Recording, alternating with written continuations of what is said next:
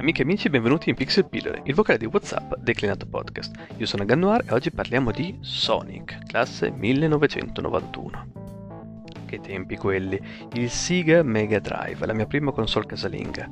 Davvero non sto scherzando, sono stati dei tempi magnifici, lo dico con piena nostalgia, perché prima di allora avevo solamente il Game Boy, quindi per me Super Mario Land 2, Kung Fu Master, Tetris, le Tartarughe Ninja, Mega Man, la rivincita del Dr. Wily erano i miei giochi che mi accompagnavano tutti i giorni, ma in modalità portatile, e anzi con quello schermino che ero obbligato a dover prendere ogni fonte di luce possibile per poter vedere qualcosa, visto che non era retroilluminato. La vera rivoluzione mi arrivò appunto nel 1991 tramite l'arrivo in casa del Mega Drive. Parliamo quindi di una console che per me fu una vera rivoluzione, il colori, un joypad da tenere in mano con tutta la comodità del caso e soprattutto Sonic, la mascotte che era stata creata apposta per battere il rivale in casa Nintendo. È curioso poi pensare come quando tutti pensano che Sonic nasce ovviamente sul titolo omonimo Sonic the Hedgehog per il Mega Drive, in realtà la vera prima apparizione di Sonic appare in sala giochi con Red Mobile che era fondamentalmente un gioco di corsa, dove Sonic era un portachiavi, un pendolo che penzolava sul cruscotto del, del guidatore. Quella è una chicca che ho imparato negli anni scorsi. L'altra chicca che posso raccontare è che in realtà prima di Sonic è nato il suo acerrimo nemico, il dottor Eggman o Ivo Robotnik. Il fatto è che fondamentalmente Sega cercava una nuova mascotte da sostituire Alex Kidd e quindi tra uno sketch ironico o meno uscì fuori questa caricatura di Theodore Roosevelt mischiata ad un uovo e quindi da di lì l'idea di Eggman. Sonic poi nasce dalla mano di Naoto Oshima e una cosa che mi ha sempre affascinato poi crescendo è che fondamentalmente Sonic, i suoi occhi in realtà sono un'enorme cornea gigantesca con due pupille dove a separarli, a dare l'illusione di due occhi separati sono solamente l'arcata sopraccigliare, ma se guardate bene, Dio santo, ha un occhio solo ed è una cosa che mi ha sempre rovinato la vita, aver scoperto questa cosa e adesso condivido la mia sofferenza con voi. Sonic provo tutti gli affetti del mondo per quel gioco perché come dicevo è stato veramente il mio battesimo della, della rivoluzione dei videogiochi in casa. Parla una persona che comunque è nata al mare, quindi ho avuto a che fare con gli arcade e con i cabinati da, da, sempre, fondamentalmente da quando avevo 4 anni, con le 200 lire giocavo e avere però quella potenza in casa fu una vera e propria rivoluzione. Fra l'altro, parlando appunto del Mega Drive, posso anche dire che fu davvero affascinante la prima installazione, diciamo, se si può dire così, perché non sapevamo come diavolo funzionasse fondamentalmente Diciamo che mentre oggi siamo pensati che una console l'attacchi alla, alla presa, so, HDMI del televisore, poi vai sul canale AV e vedi, eh, nel caso del Mega Drive bisognava trovare la sintonia giusta perché il Mega Drive usciva con una frequenza di un certo tipo e tu dovevi passare col tubo catodico tutti i 100 canali finché non beccavi la frequenza che mostrava le immagini. Per cui mi ricordo quando passavamo tutti i 100 canali e improvvisamente abbiamo visto Sonic correre sullo schermo perché intanto che la console era accesa stava partendo in loop la, la demo del gioco, insomma, in attesa di, della premuta del tasto start per la prima volta.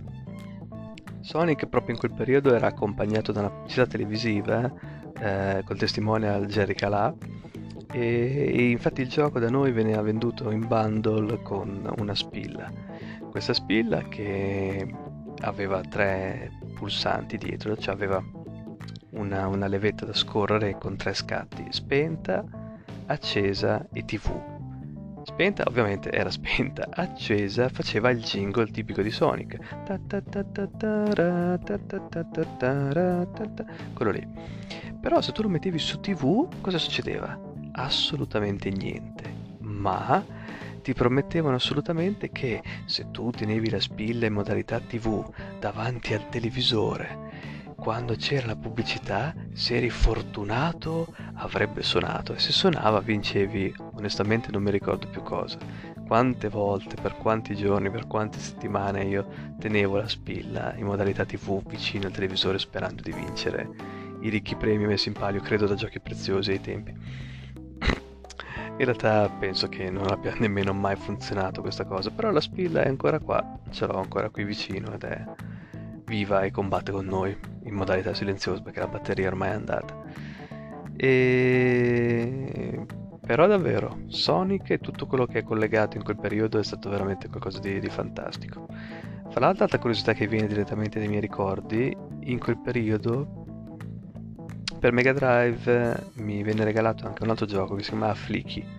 Flicky è un, un puzzle game molto arcade, ehm, puntato al fatto che muovi questo uccellino blu e deve recuperare i suoi figliolini i pulcini in giro per livelli e scappare dalle grinfie degli animali che ti inseguono fondamentalmente.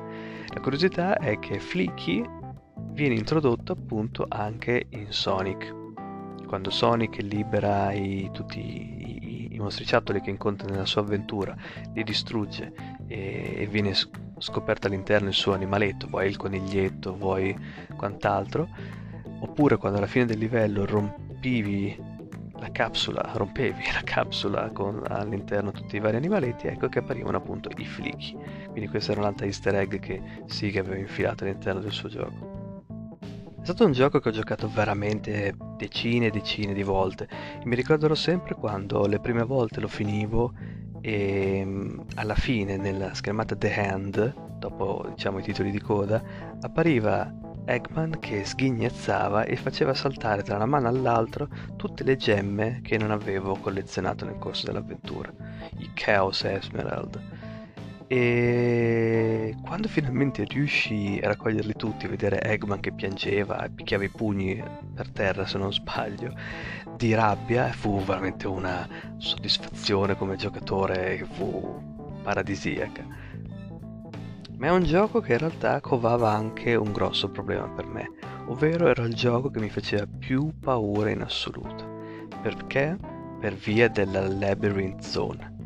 Quel livello era il famoso livello sottomarino di Sonic Qual è il problema, direte voi? Sì, in generale sono tutti orribili già i livelli nei platform sottomarini perché cambia la gravità e sono odiosi, bla bla bla. Ma in realtà non era quello il vero problema per me. Il vero problema era la musica, era l'aria, il morire soffocato. Chiunque in quegli anni giocava a Sonic ha avuto un trauma perché si porterà avanti per tutta la vita, perché mentre ad esempio Mario moriva ed era, ed era quasi una cosa cartunesca la morte di, di, Mario, la morte di Sonic arrivava col terrore perché c'era questa musica e ti terrorizzavi, dicevi oh mio dio lo sto facendo morire, vedevi i 5 secondi, 4 secondi, questo conto alla rovescia completamente unito da questa musica veramente tan tan tan tan tan tan, tan un'ansia allucinante Recentemente ho dovuto rigiocare a Sonic per via di Sonic Mania e nel remix di tutti questi livelli c'era ovviamente anche il livello marino. Quando ho risentito quella musica ho avuto letteralmente i flashback del Vietnam.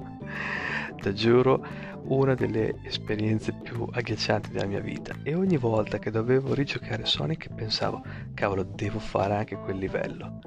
Quindi quel livello lì ci stava un sacco di tempo perché non volevo assolutamente...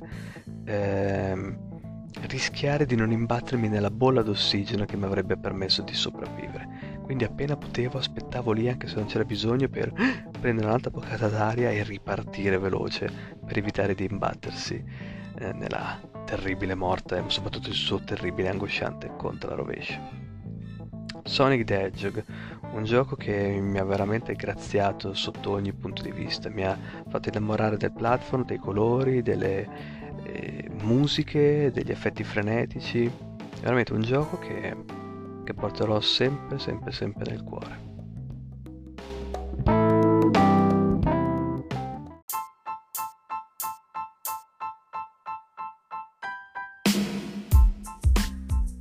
Ed eccoci quindi ai commenti finali. Questa puntata avete sicuramente notato è un po' più diversa del solito perché ho cercato di ascoltare un consiglio che mi era arrivato, di metterci più del mio, di raccontare anche le mie esperienze personali legate ai videogiochi di cui parlo. E Ho voluto farlo proprio con Sonic, visto che appunto come ho parlato prima è un gioco che veramente ho nell'anima uh, al netto di tutto, in qualsiasi cosa, in qualsiasi gioco che faccio sotto sotto c'è quell'esperienza lì che è nata da quando ero bambino ad oggi praticamente. E non so, sono curioso di sapere cosa ne pensate, se preferite più un tono più professionale o va bene questo ibrido tra fatti, curiosità e cose personali. Io detto questo spero che la puntata vi sia piaciuta, vi ringrazio per esserci stati anche questa settimana, io vi abbraccio in anticipo e come al solito vi invito ovviamente a fare eh, pubblicità e quant'altro agli amici e quant'altro. Fra l'altro approfitto per dire che finalmente il il podcast è dav- davvero ormai in tante piattaforme, da Google Podcast a, a iTunes, a Spreaker, ovviamente su Anchor dove quasi tutti, in molti lo ascoltano, a Spotify, ma soprattutto sono contento di aver aggiornato il mio sito, gauntnoir.com, scritto gauntnoir.com dove lì appunto trovate tutto l'elenco delle piattaforme dove ascoltare il podcast, ma anche comodamente una piattaforma offerta da Spreaker dove ascoltare direttamente lì comodamente le puntate. Per cui se state sentendo quest'audio da una piattaforma diversa da quelle che ho elencato, potete trovarne tutte le altre oppure ascoltarlo direttamente da gauntnoir.com. Lì trovate anche i link al mio podcast, eh sì, al mio Twitch, al mio Instagram e tutti i vari social dove sono, per cui nel caso se siete interessati potete approfondire lì. Io vi abbraccio, appunto vi saluto e vi ringrazio per l'ascolto e ci vediamo settimana prossima. Un abbraccio, ciao!